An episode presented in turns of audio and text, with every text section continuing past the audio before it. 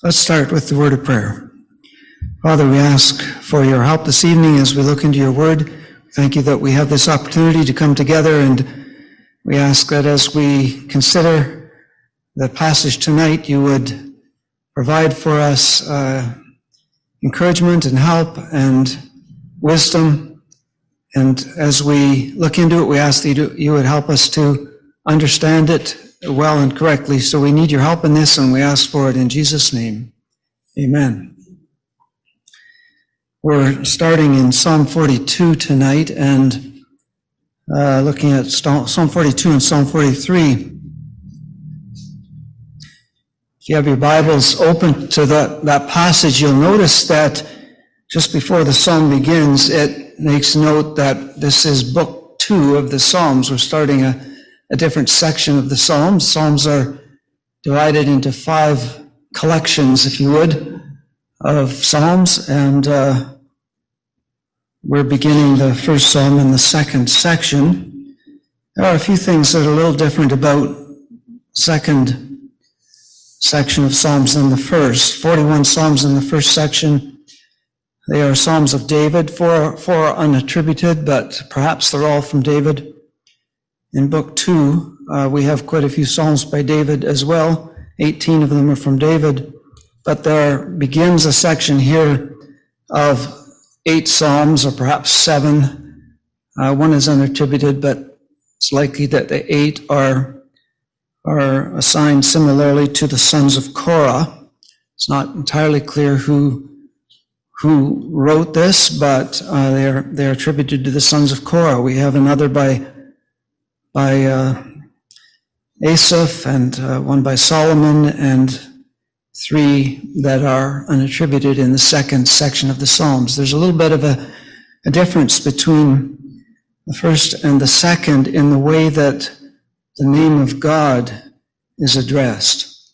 And uh, I'm going to take a moment to just ask you to go back and look at this very, very quickly to see, see, see this distinction in the way that God is addressed. Let's look at Psalm 1 and 2 and 3 and look for the first reference to God in the Psalm. In Psalm 1, he is mentioned in verse 2, but his delight is in the law of the Lord. And you'll notice the word Lord is capital L, capital O, capital R, capital D. I'm sure in all of your translations, it's a fairly uniform practice that when the word is translating the Hebrew word Yahweh. Uh, it's translated that way, L-O-R-D. And so in the first book, the first 41 Psalms, um, this word is very commonly used for God through this section. This, this, this book of the Psalms. Chapter, Psalm 2, verse, uh, verse 2 against the Lord and against his anointed, the first reference to God. Capital L, capital O, capital R, capital D, that's the word Yahweh. Psalm 3, Lord, how they have increased to trouble me. Chapter 4. Chapter 4 is a little different in that it starts with, uh, Hear me when I call, O God of my righteousness. That's uh, other word that, another word that is commonly brought in that's uh, used of God in the Psalms, and um, uh, Elohim is that word. Those two, Yahweh and Elohim, are the two most frequently used words that are describing God, but Elohim is much less used in the first book than Yahweh. And so we continue, and even in Psalm 4, we come to um, reference to the Lord in verse 3, Jehovah.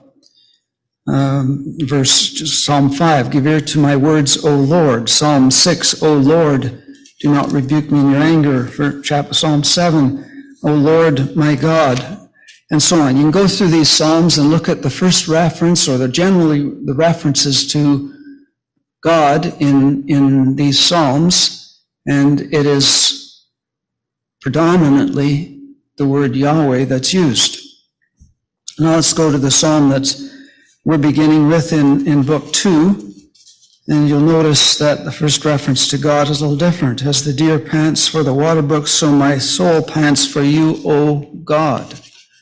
Not Lord, not Yahweh, but Elohim, translated here, O God. Psalm 43, vindicate me, O God. Psalm 44, we have heard with our ears, O God. Uh, Psalm 45, verse 2, the first reference to God. The end of verse 2, therefore God has blessed you forever. Psalm 46, God is our refuge and strength. We might think that perhaps this is just uh, something associated with the different writer. We have this, these Psalms at the beginning of um, book two by the sons of Korah. But in fact, that's not the case. We carry on, we find Psalms of David, uh, Psalm 51, have mercy upon me, O God. Um, the goodness of God endures continually, Psalm 52. Even the Psalms of David begin with reference to Elohim rather than to Jehovah. It's not that the word Jehovah is not used in book two or the, the word Elohim is not used in verse one, but predominantly one is used in verse one and the other in in uh, book one and the other in book two. Um, Yahweh is used 278 times in the first 41 Psalms. That is in book one. Elohim only 48 times. Whereas in book two, Elohim is used 195 times, and Yahweh is used only 27 times. So it's almost a reversal completely on the way that God is addressed. Now, I don't know that there's a lot I can draw out from that in terms of significance, but I thought it's interesting to note that that's the case. Some have suggested that um, the collection of Psalms, that is, book two of the Psalms, was compiled at a later date, and a, as time went on, there was more awareness or concern or consideration given to not uh, using the name Jehovah or not speaking the name Jehovah, Yahweh, uh, among the, the Jewish religious leaders. And, and so that might explain why it is less frequently used. We don't know for sure. It's interesting that, in fact, the two collections of Psalms, Book One and Book Two, include one psalm that's repeated. I don't know if you've known that or noticed that before, but in fact, um, Psalm 14 is almost exactly the same as Psalm 53. Some very minor differences. But one of the differences is that when it is given in Psalm 42, the word Jehovah or Yahweh is used, whereas when it is repeated in Psalm 53, that is in a couple of places changed to the word Elohim. And so uh, there seems to be a conscious decision here, awareness to, to make that change between book one and, and book two in the Psalms. Let, us move on and, and, think a little bit about the sons of Korah. Who are the sons of Korah? Who wrote this, the psalm we're considering tonight and, and others, uh, particularly the immediately ones that are following and a few others as well. Uh, Second Chronicles 20 and verse 19 makes reference to the sons of Korah. Korah was, uh, of course, you might remember, one of the people who rebelled against Moses in the, in the wilderness. He challenged the authority of Moses, and the Lord struck him down with uh, those that were following him in his rebellion. But there is a specific note made at the end of the book of Numbers that Korah's sons were not killed in that rebellion. And Numbers 26 and verses 9 to 11 mentions that. And then Second Chronicles chapter, 10, chapter 20, we have this reference to the sons of Korah. Verse 19, then the Levites and the children of the Kohathites and the children of the Korahites stood up to praise the Lord God of Israel with voices loud and high The children of the Korahites would be the sons of Korah. And we see here in this passage that um, um, as Jehoshaphat is making reforms, or as the reforms are being made in the nation, these sons of Korah are involved in ministry and music to the Lord and praising the Lord with, with voices loud and high. So then it might make some sense that they were involved in some musical ministry in particular and in, in composing psalms. Let's look specifically at these two psalms. These two psalms have long fascinated me. I've been intrigued by them for many uh, years because um, I've, I've wondered Psalm 42 and Psalm 43, are they really two psalms or are they one psalm? Or, or even are they three psalms? In fact, it's, it's, um, it's interesting as we look at these two psalms that Psalm 43 it seems to be a continuation of Psalm 42. Uh, there is a number of reasons that we would say that, but the theme certainly continues. They are lament psalms Psalms of Lament. And uh, in them, the psalmist is, is grieving. Really, he's, he is uh, lamenting the fact that he seems to be far from God. And so I've, I've, if I was going to give a little talk tonight, a, a message, it would be this. When God is not near, when God is not near. You know, I, I suspect that we might all have times in our lives, have experienced times in our lives when we have felt some distance from God. Why is that? Why is it that we feel that God is not near? And yet that's certainly the case for the psalmist who wrote these words. He felt that, that God is not near. And just the first couple of verses bring this out very emphatically. As the deer pants for the water brooks, so pants my soul for you, O God. My soul thirsts for God, for the living God. When shall I come and appear before God? The psalmist is distraught at this distance that he feels between himself and God. So I want to think a little bit about that tonight and explore that just a bit. Before we read the psalm, I want you to look at one other verse, and that's back in Joshua, first chapter of Joshua. As Moses' death was approaching, he called Joshua before the people and assured Joshua that God would be with him that God would never leave him. We read about it in Deuteronomy 31, but it's repeated directly to Joshua by God at the beginning of the book of Joshua. As Joshua faces this monumental task of taking the people of Israel into the nation and, and confronted by the reality that there's going to be warfare that he's going to have to do battle against the nations of the land and drive them out of the land. It's a daunting task. And on top of that, he has this rebellious group of people that he's to lead into the country. He would have been shaking, I'm sure, as he recognized that Moses was now gone. And he had this responsibility before God. The Lord appears to him and the Lord says to him in Joshua 1 and verse 5, No man shall be able to stand before you all the days of your life. As I was with Moses, so I will be with you. I will not leave you or forsake you. Be strong and of good courage, he says. The promises of God's presence are precious promises to us. Joshua knew that promise.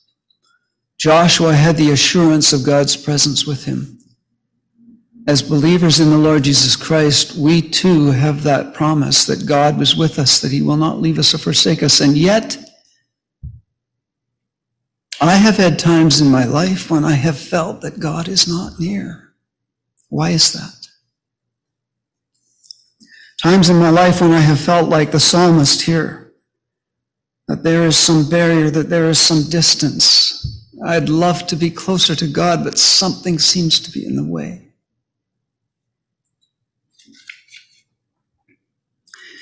We don't know what the historical setting is for this particular psalm, but it would likely be that the writer of this psalm was distanced from the nation of Israel. Perhaps he was in exile. There is some evidence in the psalm that could be interpreted to understand that he was perhaps in the very northern reaches of the land near Mount Hermon. But those verses might also be interpreted to mean that he longs to be in those regions. So we're not sure, but he was apparently some distance away from the land of Israel, from the capital of Jerusalem. And he longed to be closer to the Lord.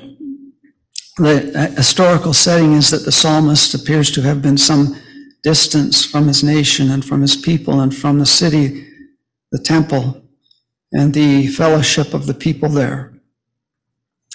I mentioned that this psalm, there's Psalm 42 and Psalm 43 could be seen as one psalm. Some, some uh, commentaries suggest it is actually one writing. Others say that perhaps the psalmist wrote the Psalm 42 first, first and then uh, liked the, the composition of it and came back and wrote another one to supplement it later on. Might be the case.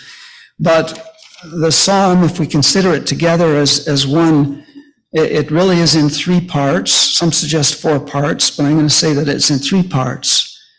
There is, in each of the three parts, a similar structure. There is a lament. There is an opening of, of despair, of desperation,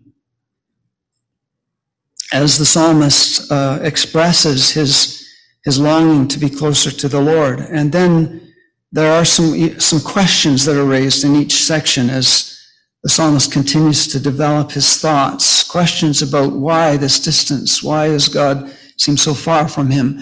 And each of the three sections concludes with this similar refrain. Let's just read it in verse 5 before we read the psalm. Why are you cast down, O my soul? And why are you disquieted within me? Hope in God, for I shall yet praise him for the help of his countenance, O my God beginning of verse 6.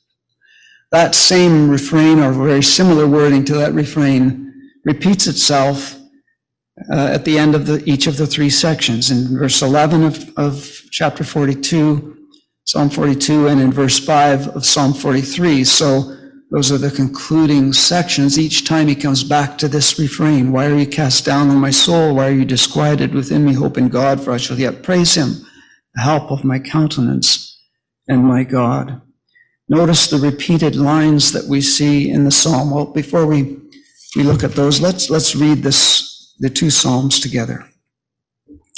To the chief musician, a contemplation of the sons of Korah. As the deer pants for the water brooks, so pants my soul for you, O God. My soul thirsts for God, for the living God. When shall I come and appear before God? My tears have been my food day and night, while they continually say to me, Where is your God? When I remember these things, I pour out my soul within me. For I used to go with the multitude. I went with them to the house of God with the voice of joy and praise, with a multitude that kept a pilgrim feast. Why are you cast down, O my soul? And why are you disquieted within me?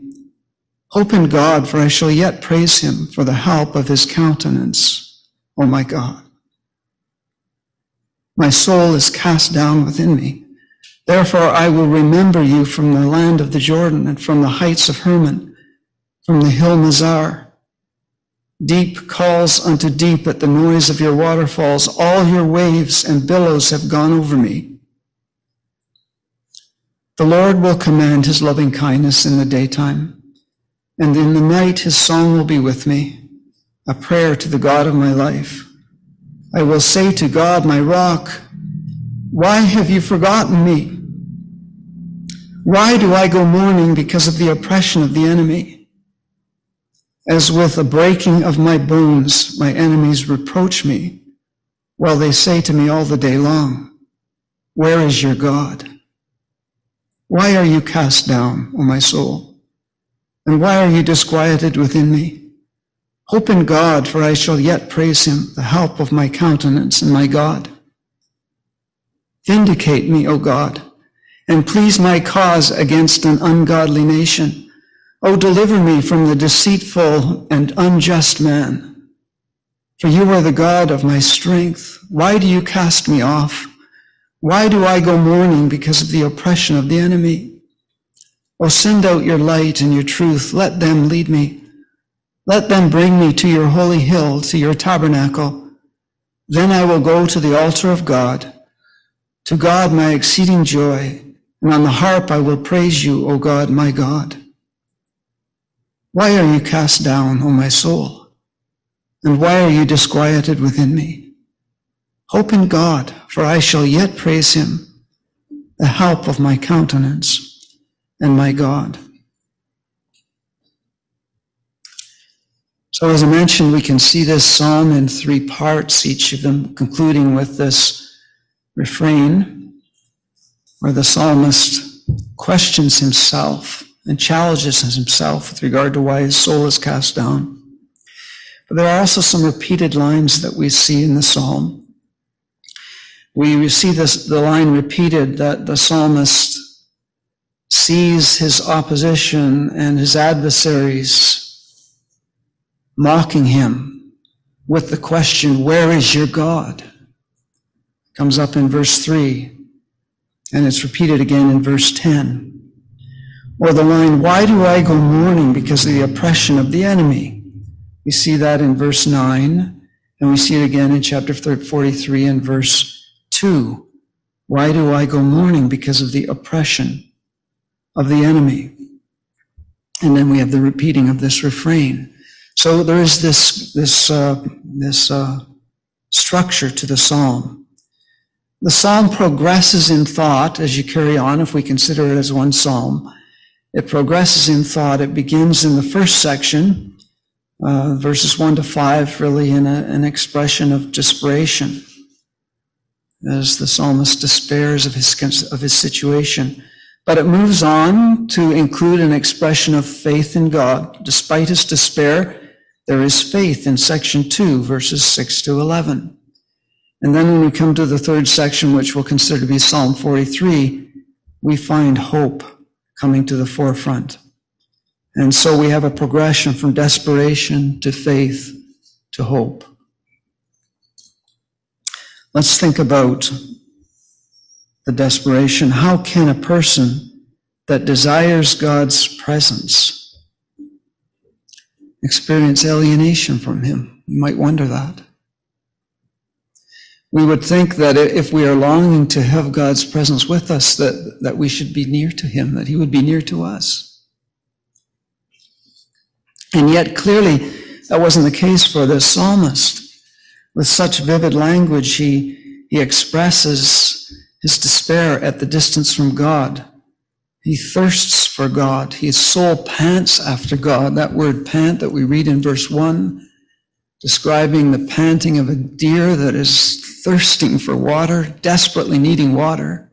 It's used only three times in the Old Testament in Hebrew. Twice here in this verse. Once more in the book of Joel, each time referring to an animal needing water desperately. The psalmist's soul is what is thirsting. His soul is thirsting for God, for the living God, and so he is desperate. His tears are described as his food in a great hyperbole. We see similar language in Psalm 80. He is the pouring out of his soul. This is an expression in verse 4 where he pours out his soul, and it's an expression, expression of the intensity of the emotions that he is feeling. So in each of these three sections, we see this expression of despair. We see the use of questions by the psalmists to, to bring out his points and his consideration. Each of the sections we see something of the cause of his despair. And in each of these sections, as I say, we see the refrain that comes forward the questions that are raised. I'm not going to go through this psalm verse by verse, but rather I want to consider the, the three elements that I mentioned with regard to this psalm. I want to think about the causes of despair, the intervention of faith, secondly, and thirdly, how the psalmist finds relief in hope.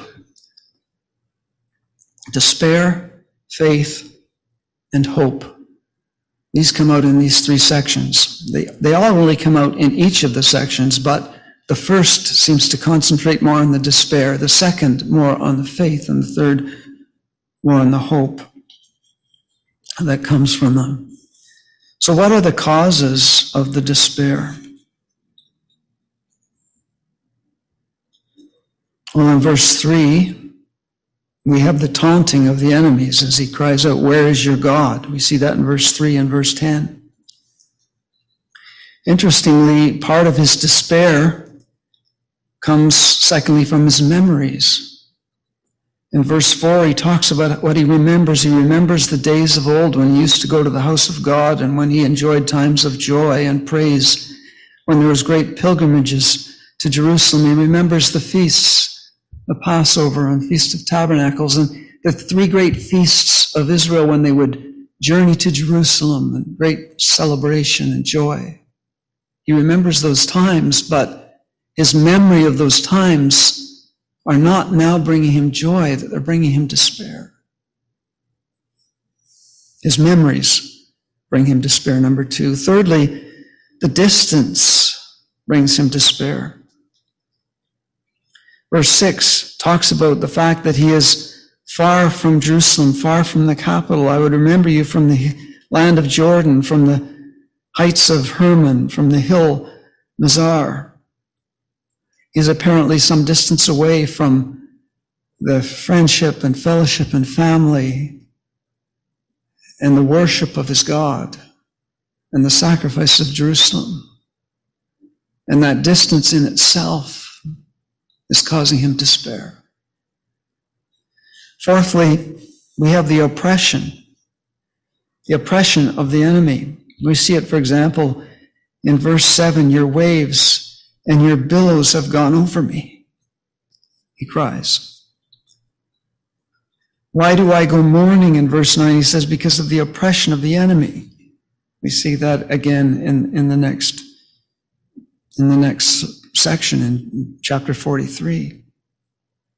He speaks of the breaking of his bones and the reproach of his enemies in verse 10.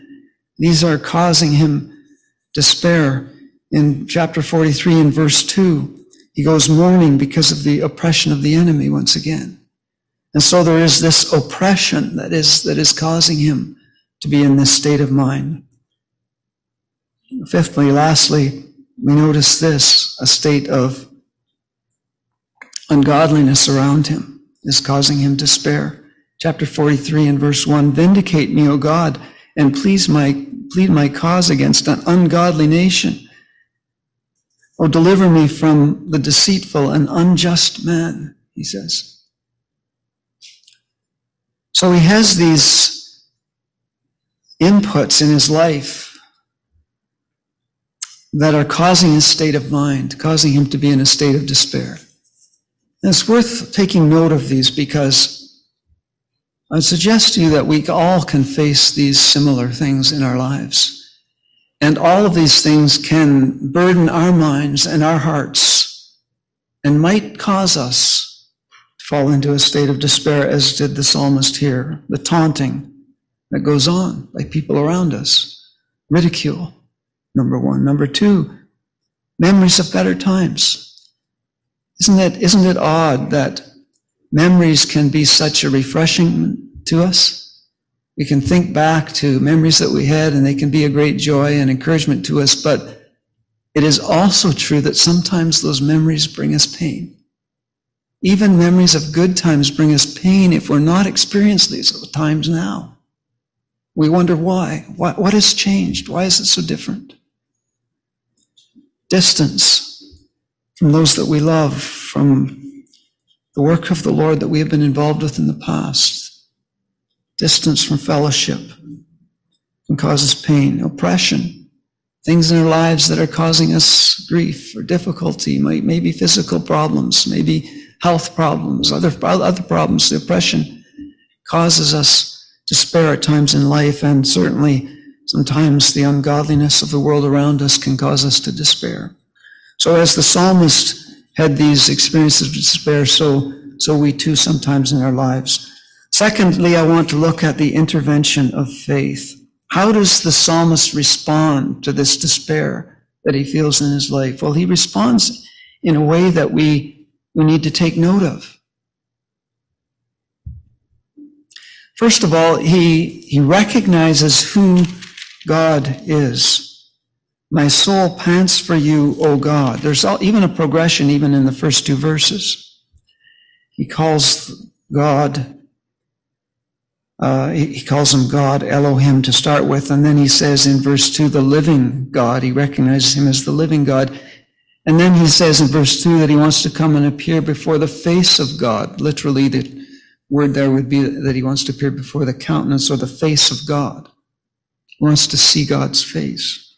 He recognizes the personal nature of God. In verse 6, he recognizes him as my God. In verse 8, he goes further and says that he is the God of my life. And in verse 9, he recognizes him as God, my rock. And in chapter 43 and verse 2, he refers to him as the God of my strength. And as the psalm goes on, we see this progression in his understanding, in his appreciation, in his recognition, or perhaps best put in his acknowledgement of who God is. So in times of despair, we are wise to think about who God is and recognize what he is to us. It will help us in these times of difficulty. Then we notice this too, that he maintained communication with God. Despite his, his anguish, your heart, and uh, the condition that he was in, he didn't stop reaching out and speaking to God. Despite that he felt distance, he continued talking to God. The, the psalm itself is a prayer to God. And so he continues his discussion with God. Verse 8 in particular, he says, I will command his loving kindness in the daytime, and in the night his song shall be with me. A prayer to the God of my life. So in his anguish and in his despair, he continued to sing to the Lord. He continued to pray to the Lord. And we would be wise to take note of that. These are important for us when we feel distance from God. One of the commentators suggested that there is a very pleasant irony in verse 9. I will say to God, my rock, why have you forgotten me? Even as he cries out that God has forgotten him, he is nonetheless reaching out and speaking to him. As he speaks to God, he has to understand that God then has not completely forgotten him if he's able to speak with him.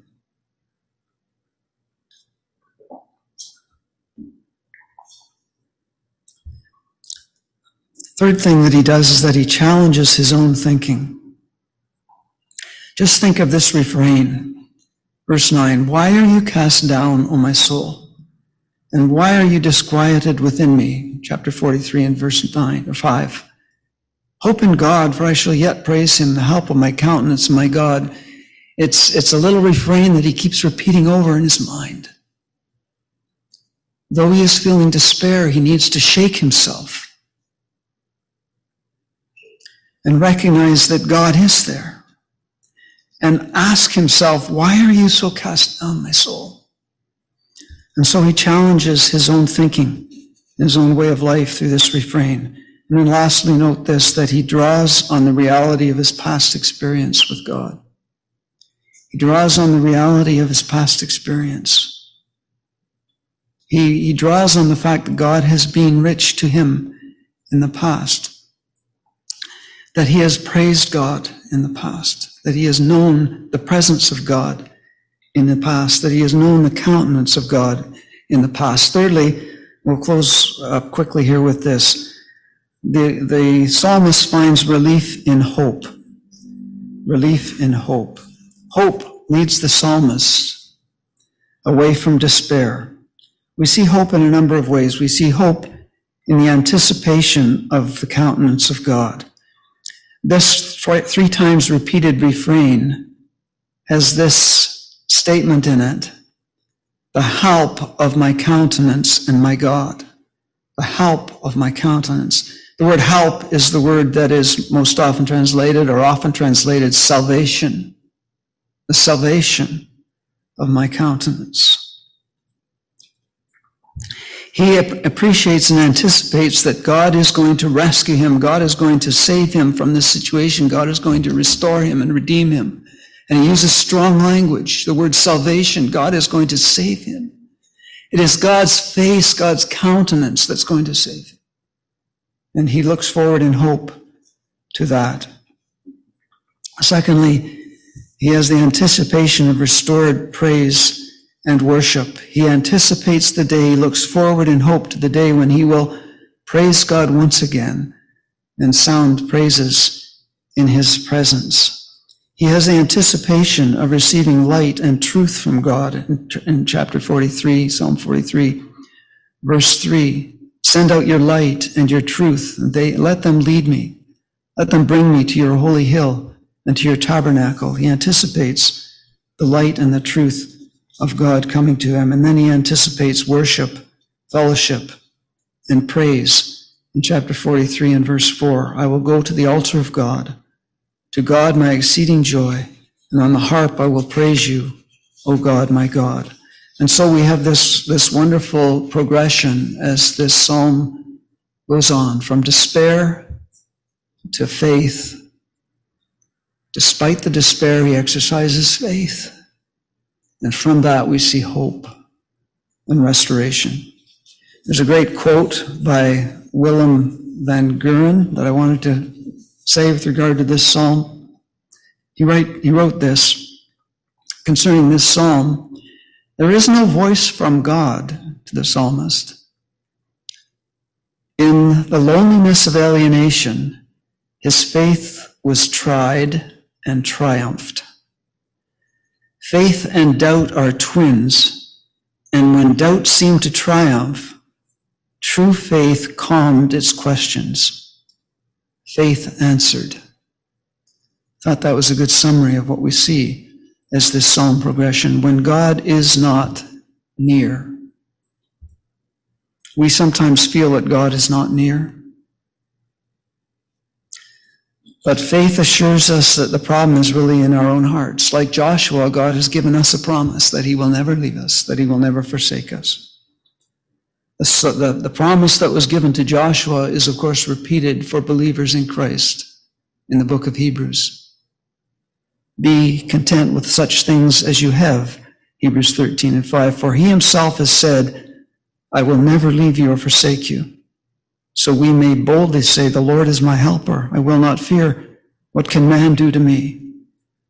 The Lord says to his disciples, And lo, I am with you always, even to the end of the age. We know that God will never leave us, that God is always with us. Sometimes we might feel that there's distance. It isn't because God is not near. And we can take encouragement from Psalms like this to shake ourselves, to challenge our thinking, to recognize that God is near. Why are you cast down, O my soul? And why are you disquieted within me? Hope in God, for I shall yet praise him, the help of my countenance and my God.